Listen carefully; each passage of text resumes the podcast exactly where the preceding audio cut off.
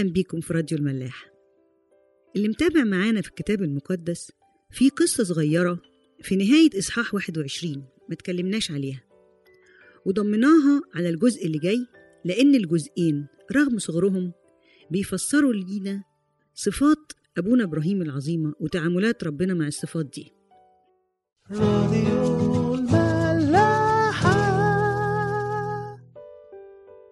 نقرأ آية 22 من إصحاح 21 وحدث في ذلك الزمان إن أبي مالك وفي كول رئيس جيشه كلم إبراهيم قائلين الله معك في كل ما أنت صانع.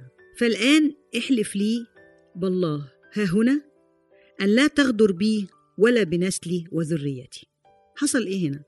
حصل إن أبي مالك لما عرف قيمة إبراهيم عند ربنا بعد حكاية سارة وإغلاق رحم الستات ومقدار قوة ربنا ومساندته لإبراهيم إنه خاف منه وعمل له ألف حساب عشان المساندة دي.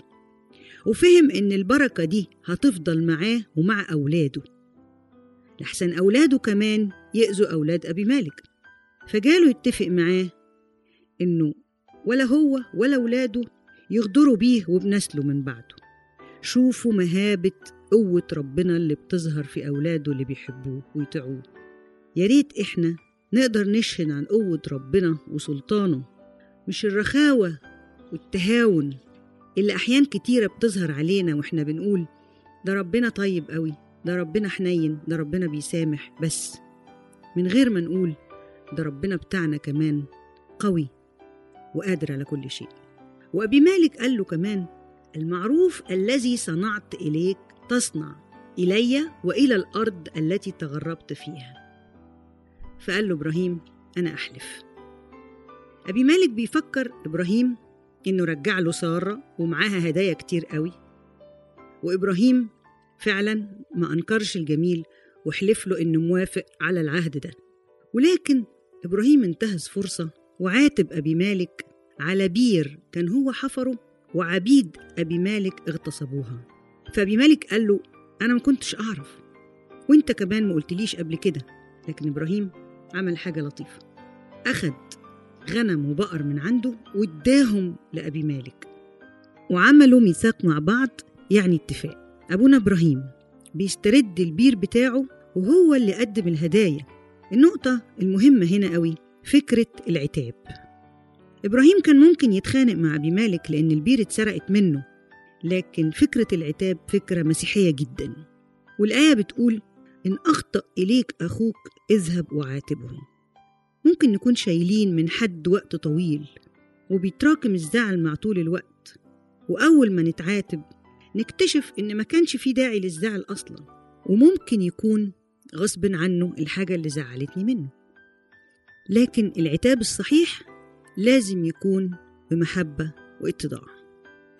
نرجع نشوف أبونا إبراهيم عمل إيه كمان. عمل حاجة غريبة جدا. جاب سبع نعاج وأدبهم لأبي مالك لوحدهم غير الهدية اللي قبل كده. فسأله إيه دول؟ فقال له سبع نعاج تأخذ من يدي لكي تكون لي شهادة بإني حفرت هذه البئر. يعني قطع معاه ميثاق عهد تاني إن هو صاحب البير دي وسموه بئر سبع.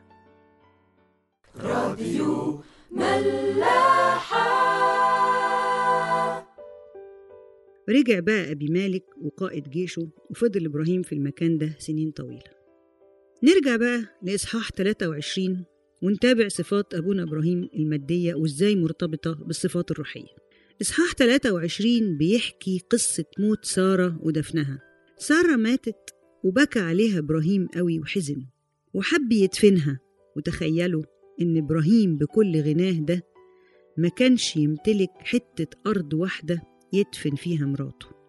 غناه كله كان مواشي وأغنام والخيمة. فراح لبني حث وطلب حتة أرض يتملكها ويدفن فيها ميته.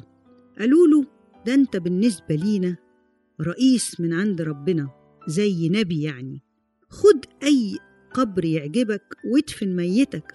قال لهم أبدا لازم أدفع تمنه. قالوا له خلاص اللي يعجبك.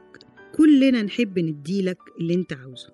فشكرهم وطلب مغارة في طرف أرض بتاعة واحد كان اسمه عفرون ابن سوحر. اسمها مغارة المكفيلة. الراجل ده كان عاوز يديها هدية لإبراهيم بس إبراهيم برضه مرضيش أبدا ودفع له تمنها بالكامل. 400 شاقل فضة فعلا أخذ المغارة ودفن فيها سارة وده كان كل ملك إبراهيم في الأرض. الحقيقة إحنا في حياتنا بنقعد نقول يا جماعة ما تجروش ورا الفلوس ما تتعبوش روحكم. الواحد هيطلع في الآخر مقولة كده في الدنيا الواحد هيطلع في الآخر متر في متر في الأرض. هي الفكرة دي إنه بعد كل الغنى ده الإنسان ما بيمتلكش في الدنيا ماديات مش لازم يفكر كتير في الماديات. المغارة دي كان فيها شجر كتير. وهنا رمز لاستمرار الحياة بتاعة أولاد ربنا بعد وفاتهم. حتى إحنا بنزرع شجر كتير وخضرة كتير في المقابر المفروض بتاعتنا. دليل إيماننا بالحياة بعد الانتقال. وفي يوم التالت بعد وفاة أي حد في اليوم ده اللي بنطرد فيه روح الحزن بنجيب خضرة ونصلي عليها لأن ده بن... بنأكد برضو فكرة إيماننا بالحياة بعد الانتقال. من القصتين بنكتشف هنا إن إبراهيم ما كانش عاوز أي فضل ولا جميل من بشر لأنه عارف إن كل الخير والبركة هم من عند ربنا بس وإنه كمان حقاني قوي وكريم وواثق في عطاء ربنا السخي وليه ما امتلكش أي أرض؟ لأنه حاسس إنه غريب في العالم وكفايته إنه ماشي ورا ربنا.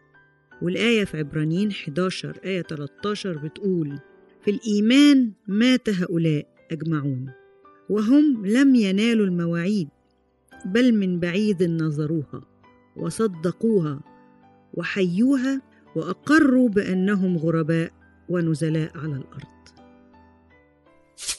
راديو ملاح.